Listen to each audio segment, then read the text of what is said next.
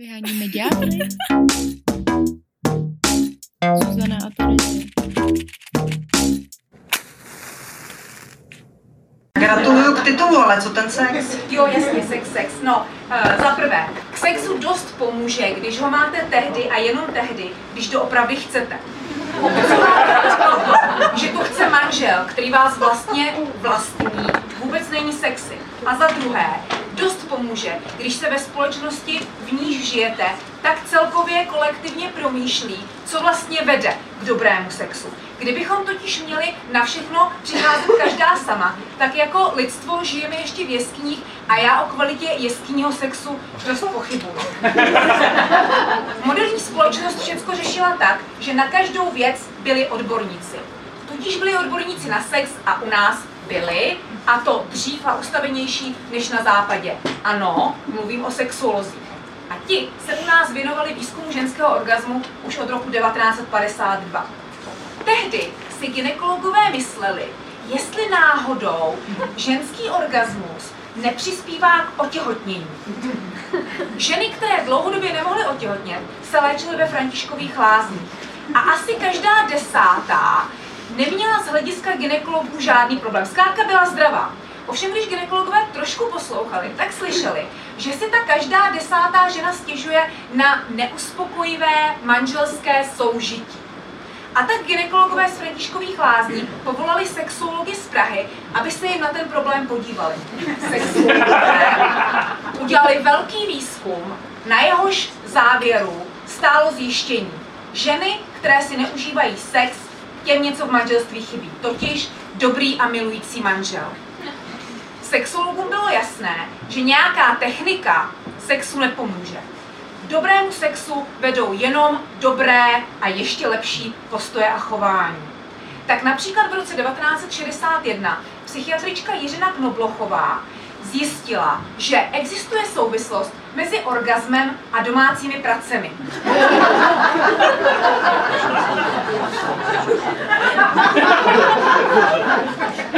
Vy tomu nevěříte, ale poslouchejte, co psala. Cituju Jiřinu Knoblochovou. Při psychoterapii takové manželské dvojice která má především nesoulad v sexuálním životě, není často třeba mnoho o sexuálním životě hovořit, ale je třeba docílit, aby manželé měli celkově větší zájem jeden o druhého, aby byla mezi manželi lepší spolupráce, například v péči o domácnost, ve výchově dětí, aby na zaměstnané ženě nespočívala jednostranně veškerá domácí práce, aby k ní manžel nezaujímal neoprávněně nadřazený postoj a podobně. Konec citátu. Knoblochová detailně popsala psychosomatické pocity žen, které se sexu vyhýbají, ale tvrdí, že všechno je v pořádku, až na ty pocity v břiše. Žena je sice nespokojená i v sexuálním životě, psala Knoblochová, ale především proto, že si s manželem nerozumí. Že se například doma cítí manželem přehlížena, že se jí dost nevěnuje, že ji nechává doma příliš starostí s domácností, s domácností a dětmi a tak dále. Knoblochová doporučila zaměřit se na vztahové problémy a hlavně, a cituji Knoblochovou naposledy, často je lépe povzbudit ženu k tomu, aby šla do zaměstnání, uplatnila lépe své schopnosti a zájmy, než doporučováním nějakého šetření se přispívat k její nespokojenosti a izolaci v domácnosti. Zaměstnanost žen je nutným článkem socialismu, není to nějaký emancipační výmysl žen. Konec Práve ste si vypočuli kúsok z vystúpenia duodocentiek Kateriny Liškovej a Lucie Jarkovskej, s ktorými sa budeme v nasledujúcich pár minútach eh, baviť o sex za socializmu, o tom, ako sme prví medzi všetkými skúmali orgazmus eh, v Prahe a o tom, kedy by sa mala začať vyučovať sexuálna výchova, a či by sme deťom mali ukazovať na tela a o tom, aké je to byť e, feministkami v 21. storočí. Ďakujeme, že nás počúvate. Ďakujeme špeciálne našim odoberateľom na Hero Hero. A ak by ste sa chceli stať našimi odoberateľmi, tak, e, tak môžete urobiť na Hero Hero co lomitko vyhoniť ďabla. Dávame tam uh, dlhší obsah, bonusové časti, uh, videá, storky zo zakulisia, vďaka ľuďom na Hero Hero môže náš podcast fungovať a rozvíjať sa ďalej. Ďakujeme. Predstavím naše dve hostky, Luciu Jarkovskou a Kateřinu Liškovou, které jsou obě docentky sociologie na... Já ne. Ne? Ne. Já jsem docentka pouze uměleckým jménem. Jsme vás dostali, co? Jo, takhle. Tak já, já jsem to mala vyhledat, tak to je chyba na mojej straně. Ne, ale to je v podstatě součástí už našeho představení, že jsme dvě docentky, které popularizuje výzkum zaměřený na gender a sexualitu. A já jsem Lucie Jarkovská, docentka uměleckým jménem, zatímco Kateřina je docentkou skutečně e, akademickým titulem. Tak to máte dobře vymyslené hneď vtip e, zo začiatku. To pobavíte. Tak jo, tak uh, nie docentky, ale sociologičky, to hovorím to už platí. určite správne, a, které se zameriavají na gender a, a na sexualitu. Chtěla jsem navázat na to, že vy vlastně máte teda do docentky, kde se snažíte popularizovat vědu a to, co zkoumáte, uh, dejme tomu vtipem, s humorem. A já bych se chtěla zeptat na to, jak je to vlastně možný, když feministky přece, ne, přece nejsou vtipný, ne? No, nejsou. Ale je to no, takový zázrak prostě. Hmm.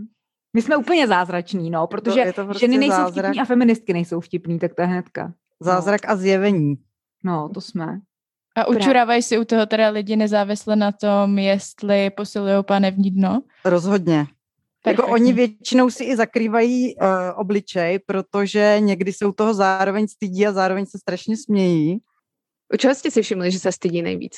Vím, že se stydí u toho, když pojmenováváme třeba pohlavní orgány. Jim nejde, uh, no. Prosím? Že to jim nejde, no, to, no, to no. pojmenování. No, nebo když, uh, když uh, já rekapituluju otázky, které jsem dostala od svých dětí uh, na sexualitu, tak se někdy taky vyděsím. Když Takže... zmiňujete jména pohlavních orgánů, tak my se dost často našich hostů a hostek ptáme, jak jste vlastně říkali svým pohlavním orgánům, když jste byli malí. Jak to u vás v rodině chodilo? Tak u nás to byl zvoneček a prcinka. Krásné. Zvoneček je něco novýho. Ne, to jsme ještě nemali. A počkej, Luco, proč se u vás mluvilo o mužských pohlavních orgánech v této zdrobnělně? Vy jste tam neměli žádný kluky, ne? Tak tatínka jsme měli. A takhle se povídalo o tatínkově zvonečkovi. A chtěli jsme vědět, co mají i kluci, že jo? Nebo že jo. jako kluci mají uh, zvoneček a mně to samozřejmě připadalo, jako a to se na něho zvoní a... Je to divný, no. A myslím, že m, mm, pak možná maminka litovala, že řekla zvoneček, no, že si říká, mohla vymyslet něco méně interaktivního. U nás se mužský pohlavní orgány nepomenovávaly, protože jsme byli ženská domácnost. A myslím, že se říkalo prcka. A mě nějak, jako měla jsem takovou tu klasiku, že jsem nevěděla, jestli je to vpředu nebo to vzadu vlastně. Ale jelikož šlo často o mytí, tak to vlastně bylo jedno, přesto umýt musí všecko. Takže to bylo, to bylo tohle asi v dětství úplným. A potom, v, když už jsem byla velká, tak už to tomu asi říkalo normálně. To je také univerzálné prcka. Vlastně. Prcka, no. A je to, mě to slovo vždycky připadalo hnusný, teda musím říct. To, s tím jsme se už těž stretli, že to no. veľa lidí volalo jako prcina a že no. jim to připadalo nechutné už od, no, od mě, tedy. No, mě to nelíbilo. To tak divně zní to slovo. No, my jsme si vás tak eh, nazvali profesionální feministky. A proto jsme si na vás připravili pár jako otázek, protože se často setkáváme s tím, že uh, lidi v našem okolí, s kterými se bavíme, tak uh, nemají rádi feminismus, nemají rádi se bavit o genderu. A dost se jako opakují různé fráze, které nám třeba říkají a myslím si, že i naši posluchači a posluchačky se s tím setkávají. A nás by zajímal váš názor na to, co vlastně odpovědět, co je jako nejlepší odpověď, která je pochopitelná pro člověka, který se tím nezabývá, takže aby tam nebylo slovo diskurs a dekonstrukce ale zároveň, aby to dávalo smysl a byl to jako pádný argument. Připravili jsme si pár tady těch stereotypů a těch větiček, který slýcháme, uh, tak já rovnou vykopnu tou první. To už muži, že nám nemůžou ani otevírat dveře, nemůžou být muži gentlemani. Myslím, že muži můžou dál s klidem otevírat dveře všem dámám s krinolínou a cítit se u toho jako ti silnější, co ochraňují ty pohybově omezené. U dam bez krinolín postačí vzájemná ohleduplnost. Pánům, kteří potřebují pro pocit mužnosti a pro zachování svého gentlemanství otevírat dámám dveře, doporučujeme přihlásit se jako kompars do historických filmů. No a potřebujeme ještě vlastně feminismus, veď už máme rovné práva, nie? Práva máme rovná, teď ještě, aby se vyrovnaly naše životní možnosti a šance. Zákaz diskriminace na základě rasy taky nestačí k tomu, aby ze společnosti zmizel rasismus. Není patriarchát, nevládnou nám jenom muži. Jo, to tady nemáme. Aha. Kde A seš? to směřuje, jakože řekneme, že, že, že debilů je větší množství, nebo Uh, já jsem v Mailizus. Feministky Já by si měly já najít smysluplnější svém- práci. Ve svém uh, ve Wordu, ale to je jedno, tak jdeme na další. Feministky by si měly najít smysluplnější práci, než předělávat pohádky a dětské říkanky. Feministky mají smysluplnější práci. Pohádky předěláváme ve volném čase, případně v obědových pauzách a to zdarma. No, a moja babička celý deň makala na poli a deda hral v hospode karty. Nemala čas na takéto blbosti, ako premýšlenie nad tým, kolik pohlaví existuje. Preca. je super, když lidstvo vyřeší problém základního přežití, kdy už není potřeba každodenní boj o něco do pusy a střechu nad hlavou a můžeme se zabývat dalšíma tématama, například tím, aby se lidi ve společnosti cítili dobře a dokázali se navzájem respektovat, i když jsou odlišní a i když se třeba nerozumí. Dřív se lidi, kteří byli jiní, linčovali nebo upalovali, tak je fajn, že už nemusíme jen dřít na poli a hrát v hospodě karty a můžeme si na rovinu říct, že není potřeba zlinčovat všechny, kdo jsou z našeho pohledu divní. Máme, jestli už nebudeme muset před každým sexem uzavřít smlouvu, že všechny strany souhlasí, že to přece potom ztratí jakoukoliv tu spontánní stránku. Záleží, jak to s tím sexem myslíte. Pokud vám nevadí někoho sem tam znásilnit, tak se o souhlas nějak zvlášť zajímat nemusíte. Pokud před znásilněním dáváte přednost sexu, tak je dobré si být jistí, že všechny strany souhlasí. Právo říká, že i ústní dohoda je dohoda, takže chvátat před sexem k notáři opravdu není nutné. Souhlas není překážka spontaneity, ale naopak záruka toho, že sex bude lepší, protože vítaný. No, my jsme se chtěli zeptat na to, eh, jak vnímáte ten vzestup toho feminismu, protože přestože teda spousta lidí se vymezuje vůči genderu a prostě nemá rádo, nebo otevřeně se vymezuje vůči feminismu, tak zároveň jako docela silná uh, vlna toho, že lidi se k feminismu veřejně hlásí, že nosí trička, jsem feministka, mají to na termohrncích nebo prostě na plagátech.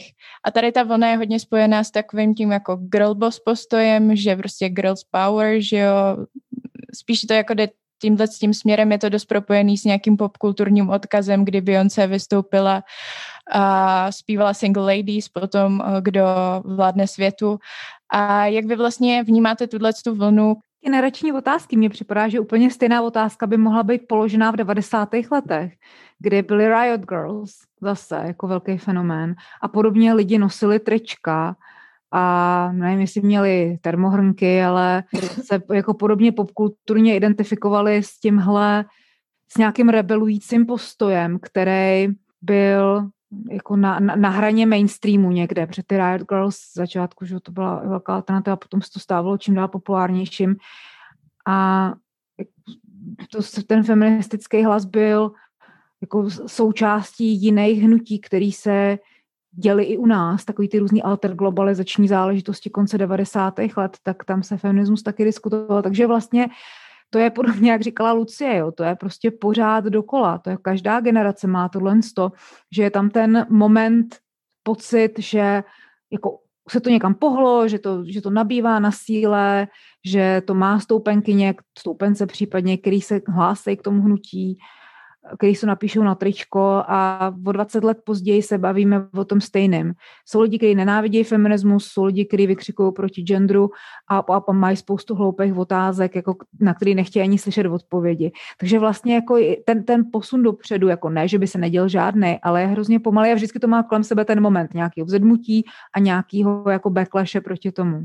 Pro mě je třeba teď takový zajímavý posun, kolik třeba tady s Káčou dostáváme nabídek toho, abychom někde přednášeli, abychom se zúčastnili diskuze.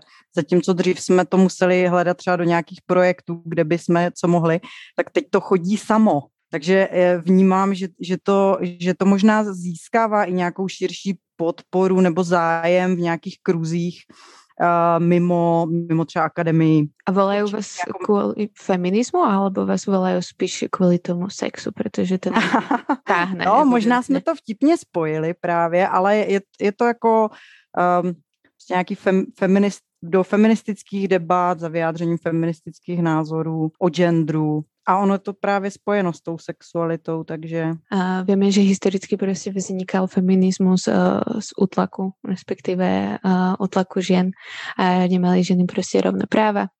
A teraz vlastně v Európe, respektíve nejaké privilegované ženy už prostě ty rovné práva majú a tak.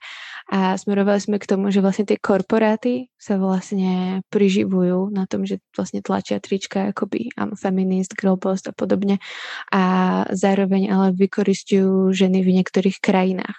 A že vlastne tento feminizmus, respektíve môžeme nazvať proste, že mal vznik v socializme v podstate a v sociálnych akoby témach. A teda my tu máme uh, so socializmom akoby skúsenosti, že jo, uh, v Českej republike, v Slovenskej republike. A stále sa proste hovorí, že sme boli tu akoby 100 let za opicami a že vlastne to prichádza zo západu, táto vlna feministická. A pritom to tak vlastne nemuselo byť. A ja by som teraz smerovala možno otázku na Kateřinu Liškovu, či bol vlastne socializ- e, za socializmu, či to bolo proste, že nám lepšie vlastne ako, ako je teraz. Aj keď teraz sa vraví, že proste zo západu nám tu prichádzajú feministky, ale vlastne keď má tento feminizmus jakoby zárodky v sociálnych politikách, takže či tu bolo, že nám lepšie. Já si myslím, že v kontextu Česka, Československa je nutný odlišit to, že lidi, včetně žen, měli zajištěný sociální práva ale zároveň žádní lidi neměli politický práva, případně ekonomický práva.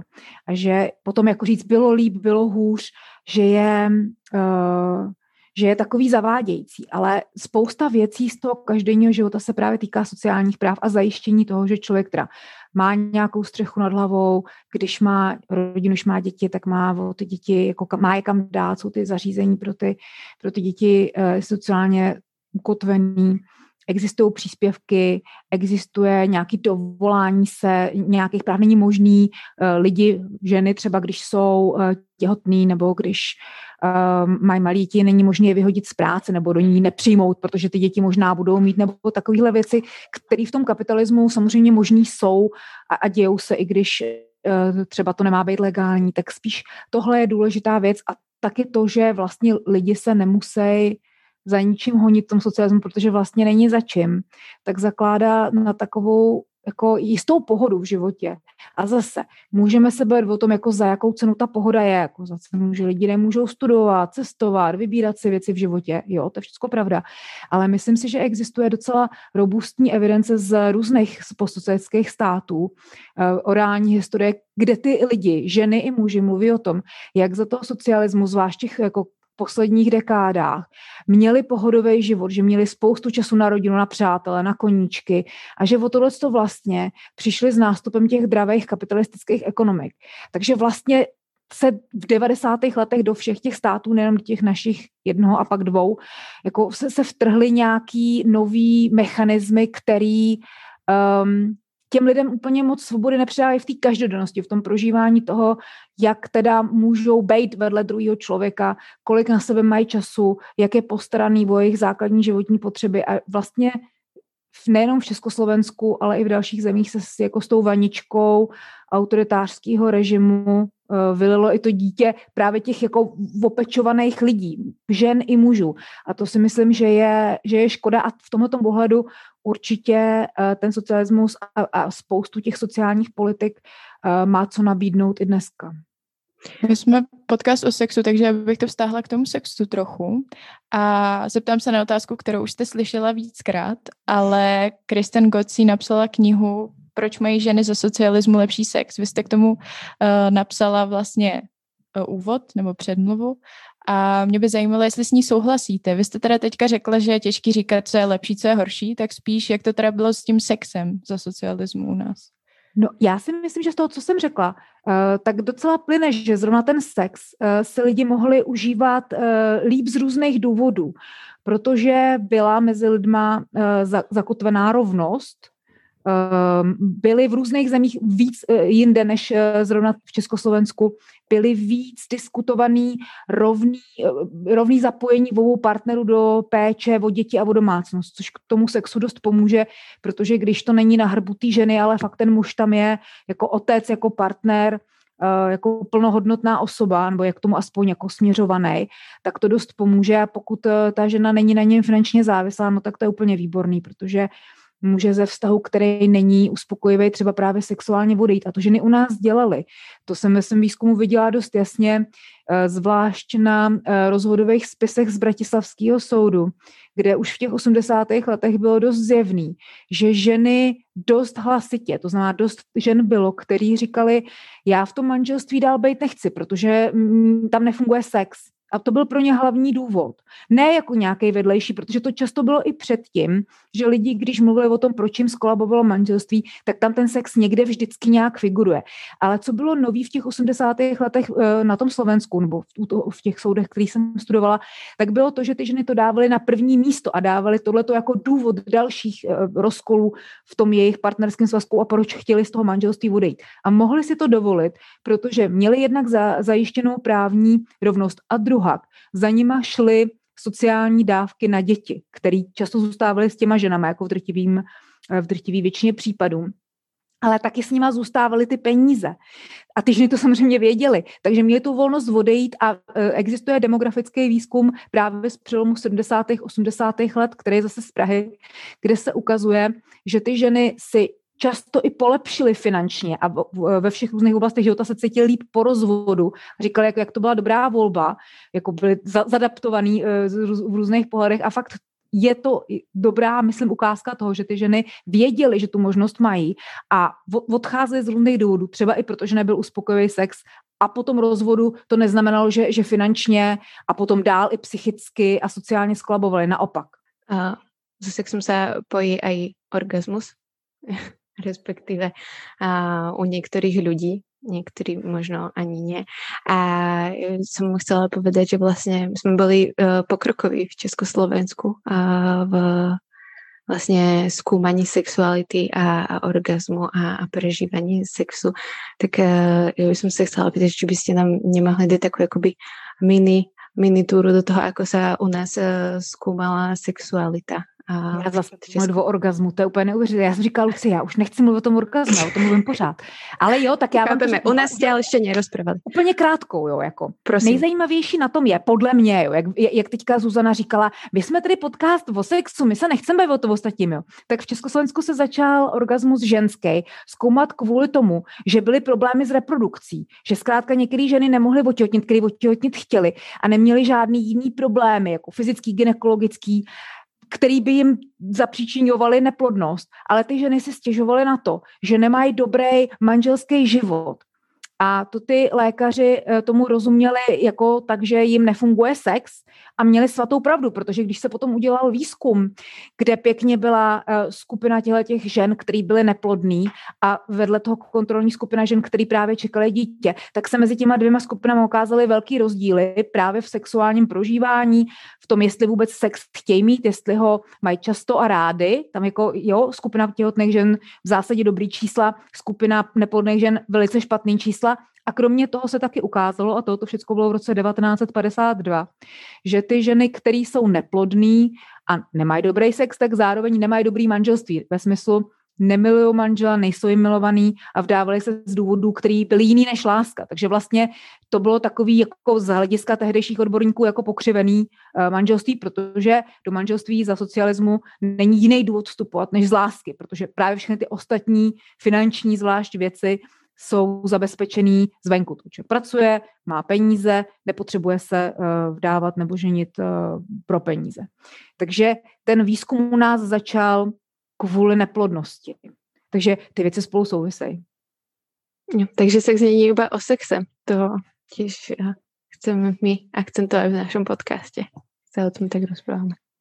Vy jste zmínila reprodukč, reprodukci a tak já vás poprosím ještě o jednu takovou leh- exkurzi a to ohledně reprodukčních práv, protože teďka je to dost aktuální téma, sledujeme Polsko, ale nejenom Polsko, ale i Slovensko a podobně. A mě by zajímalo, jak se to vlastně teda vyvíjelo uh, před revolucí. Tak uh, v Československu se legalizoval potrat v roce 57, to znamená od roku 58 byl dostupný, uh, a když říkám legalizoval potrat, tak to znamená, že ženy i z důvodů jiných než zdravotních, typicky sociálních, který se jak si volně definovali, tak mohli žádat o potrat. A to byla jako nejdůležitější věc, protože dlouho nebyly dostupný takzvaný moderní antikoncepční prostředky u nás. A i když už ta, potom v 60. letech existovala antikoncepční pilulka, tak nebyla úplně často uh, používaná, protože ginekologové se jí zdráhali předepisovat zvlášť mladým ženám, ženám, které narodili, takže vlastně ženy měly stížený uh, přístup k té moderní antikoncepci, takže ten potrat byl využívaný hodně a nejenom u nás, ale i v jiných státech. Ne třeba v Polsku. V Polsku ty potratové čísla nevypadaly tak, uh, tak dramaticky, ale uh, různý jiný východní státy, kde, protože ten potrat se legalizoval v zásadě všude ve stejnou chvíli, tak eh, tam ty potraty vlastně byly využívány jako forma antikoncepce, právě protože ty moderní prostředky nebyly úplně dostupné. Ale to se postupně taky vyvíjelo a používala se u nás potom forma antikoncepce známá jako DANA, eh, což bylo nitrodiložní tělísko. DANA byl akronym pro dobrá a neškodná antikoncepce. A to byla u nás jako nejpoužívanější forma. A mě v tom výzkumu připadalo zajímavý, jako proč to ty ženy jako tak, tak mohutně chtěly tu danu za socialismu.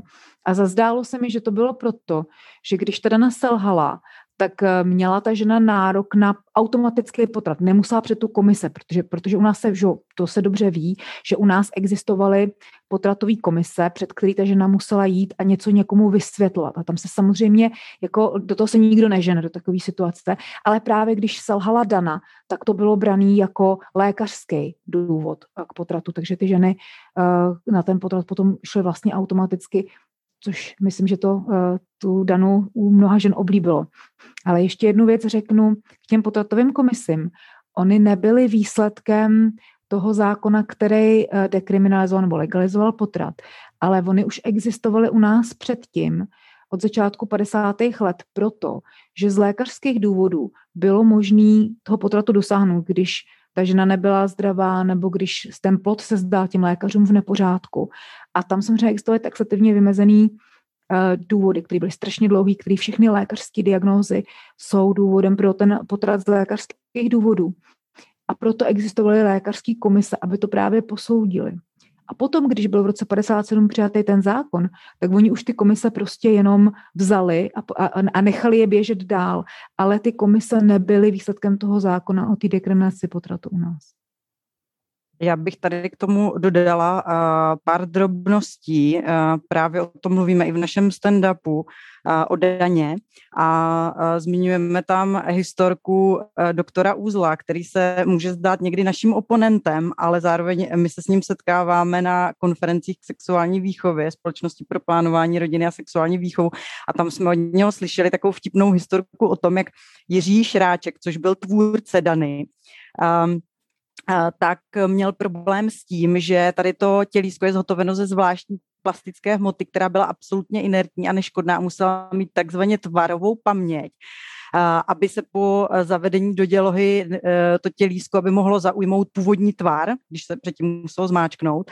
No a nositelem monopolu na výrobu této hmoty byl západoněmecký podnik BAS a je to doba socialismu, takže bylo obtížné získat tu hmotu z toho západoněmeckého podniku a v té době ten doktor Šráček odjel do západního Německa jednat o možnosti použití látky na výrobu toho tělíska. Jenže zároveň Bavorsko je velmi katolický uh, německý spolkový stát. Uh, takže to vedení podniku nejdřív odmítlo spolupracovat na té antikoncepci z náboženských důvodů, ale údajně podle doktora Uzla je doktor Šráček přesvědčil tím, že jim řekl, a vy byste si snad přáli, aby se vám ti komunisti v ČSSR nějak víc rozmnožovali, a na základě tady toho jeho argumentu prý uh, BAS uh, s uh, udělením té licence nebo s vývozem té hmoty souhlasil. A ještě vůbec k tomu tématu těch reprodukčních práv uh, si myslím, že je, nebo pro mě je to jedna ze stěžejních jako pojítek toho, co, jak se prolíná sexualita a feminismus, protože to, že sex pro ženy neznamená, že musí eventuálně taky rodit, je to zásadní. A v České republice se nám zdá, že možná je to už jako samozřejmost, že máme přístup k antikoncepci, že žena může o své reprodukci rozhodovat a případně, když nechtěně otěhotní, tak se může i rozhodnout plot nedonosit. Jenže e, tohle to právo teď e, konzervativci dost hlasitě spochybňují právě na Slovensku nebo v Polsku. A dá se říct, že v Polsku že ženy tahle ten boj v podstatě prohrály. Ale myslím si, že jakkoliv se nám zdá, že jsme v České republice jako v bezpečí, e, tak je důležité si všímat a demaskovat ty snahy těch, kteří chtějí ženám upřít právo rozhodovat o vlastní reprodukci i tady že možná nevím, jestli jste zaznamenali, teď na konci března se Hnutí pro život neštítilo přisát se na pětní akt za oběti covidu na staroměstském náměstí, kde Milion chvilek pro demokracii uspořádalo happening s těmi nasprejovanými eh, kříži. A pražské arcibiskupství u těch křížů sloužilo mši za nenarozené děti a ještě vyzývalo své stoupence k tomu, aby porušili eh, ta protikovidová, protiepidemická opatření a překročili třeba zákaz cestování mezi okresy, aby přijeli vlastně na tu, na tu demonstraci. Což považuji teda rozhodně za důkaz toho, že těmhle lidem jde o narozený život jen potud, pokud to znamená získat nějakou moc nad druhými. Eh, zatímco o životy těch už narozených eh, se zjevně nestarají a raději šíří konspirační teorie o covidu. A tady to hnutí pro život v Česku teďka využívá takový jako rádoby eh, milý a podpůrný slogán, kdy říkají nesoudíme, pomáháme. A snaží se tvářit, jakože pomáhají vytvořit podmínky, v nich se žena může svobodně rozhodnout, zda dítě mít nebo nemít, i když třeba otěhotněla nechtěně. Určitě mají pravdu v tom, že sociální situace pro ženy, eh, když je tíživá, tak eh, je pravděpodobnější, že se rozhodne jít na potrat.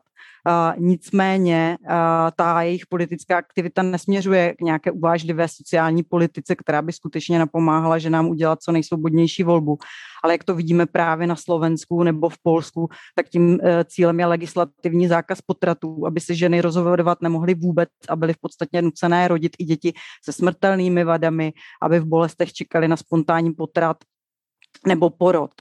Takže uh, ty uh, potraty, nebo co si myslím, že je důležité si uvědomit, že ty potraty zakázat nelze, že lze zakázat pouze bezpečné potraty a pokud někomu jde skutečně o eh, snížení počtu těch interrupcí, tak by se měl zaměřit na zvyšování povědomí o antikoncepci a kvalitní sexuální výchovu a hnutí za život, stejně jako ty konzervativci v katolické církvi bojují nejen proti potratům, ale právě taky proti antikoncepci a sexuální výchově, takže je celkem zřejmé, kam ta jejich iniciativa směřuje a, a přitom uh, ty eh, by číslo, ty sexuální výchova a povědomí a dostupná antikoncepce by číslo potratu snížili, mno, nebo snižují ho mnohem spíš, než to, že mamince uh, nebo ženě, která je v sociální nouzi a je těhodná, nabídnete nějaké obnošené dětské botičky. Tak se nám to povedlo v první části hezky dotáhnout k sexuální výchově, který se chceme věnovat i dál ale tomu se budeme věnovat na Hero Hero, takže pokud nás posloucháte a chcete slyšet něco od profesionálních feministek, od duo docentky o tom, jak má vypadat, jak vypadá sexuální výchova eh, v Československu, tak eh, nás poslouchejte na herohero.com vyhonit ďábla. A my vám děkujeme, eh, že jste tady s náma. Kateřino a Lucie a Terezie. Taky děkujeme za pozvání. Tak jo, tak uh, nevím, či úplně v Československu, minimálně v Česku. Vy máte článek o tom, jak to bylo uh, za socialismu se sexuální výchovou, tak můžeme i o tom, že? Klidně. Ale uh, my jsme se chtěli tedy zbavit o té současnosti, protože na ta sexuálna výchova sa stále skloňuje s tým, že keď a teda akože nechceme mať potraty, chceme mať proste akoby zdravší sexuálny život, nechceme mať e, traumy a podobne, tak e, sa nás aj nás často pýtajú, že no a aké je riešenie? A my im odpovedáme, no tak e, viac komunikovať a, a asi lepšia sexuálna výchova, pretože všetci po nej akože voláme, ale sa nedieje a my sa chceme ako asi by som sa opýtala, že proste prečo máme taký problém teda v Česku akoby uh, mať nejakú systematickú sexuálnu výchovu. Už máme odpovídat, nebo děláme si přestávku? Před... Už, už môžete odpovedať, áno. Ale môžeme si dať aj prestávku, keď chcete. Já už se tady napila džusíku, takže už... Klidně. Tak co, co je ten problém? No, uh, s tou sexuální výchovou je to takový jako zajímavý právě i taky uh, lehce historicky třeba do těch 90. let, kdy v těch 90. letech byl ten takový jako sexuální uh, boom a to jako teď, teď můžeme všechno všem otevřeně mluvit a všude sex shopy a, a noční podniky, a, ale nejen to, byl právě i ta snaha jako prosadit nějakou koncepci sexuální výchovy, Nicméně právě už v té době se sformovali, uh, sformoval výbor na obranu rodičovských práv, to znamená takový jako ultra uh, katolická organizace, která dneska je už připojená k Alianci za rodinu, u České odnoži téhle z té organizace uh, a, a ta v pod, jim se v podstatě už v těch 90. letech podařilo uh, zablokovat tu koncepční, jako nachystání nějakého koncepčního kurikula a toho, že by sexuální výchova byla jako samostatný předmět. A dneska je to tak, že v podstatě školy nutně nemusí dodržovat předměty jako takové, že nemusí mít chemii, fyziku, ale můžou jít po nějakých jako třeba tématech a, a e, ten rámec jim tvoří rámcové vzdělávací mm, programy, takže už je trošku jako jedno, jestli sexuální výchova byla představena v 90. letech jako předmět nebo ne. A, a teď už je důležité, co je v těch rámcových vzdělávacích programech, kde je ta sexualita eh, a i témata třeba nějakých partnerských vztahů, sexuality obecně, ale i reprodukce, nějaké prevence, je tak rozeseta, uh, skutečně jak jako průřezově. A, a my jsme si kdysi mysleli, že to uh, jako není dobře, že by bylo mnohem lepší, kdyby se to tam jasně sformulovalo a řeklo by se, udělala by se z toho třeba vzdělávací oblast, ale pak nastal rok 2010, který byl z hlediska sexuální výchovy hrozně zajímavý, protože se právě vzbudil VORP, ten výbor na obranu rodičovských práv, a uh, v čele uh, s paní Jochovou a s panem Loulou. A pan Loula říkal, že má pět dětí nebo šest nebo kolik a že tudíž on ví přesně, jak by to s tou sexuální výchovou mělo být, respektive, že by žádná být neměla ve škole. A za tím účelem, že by bylo dobré odstranit i to, co v těch rámcových vzdělávacích programech je.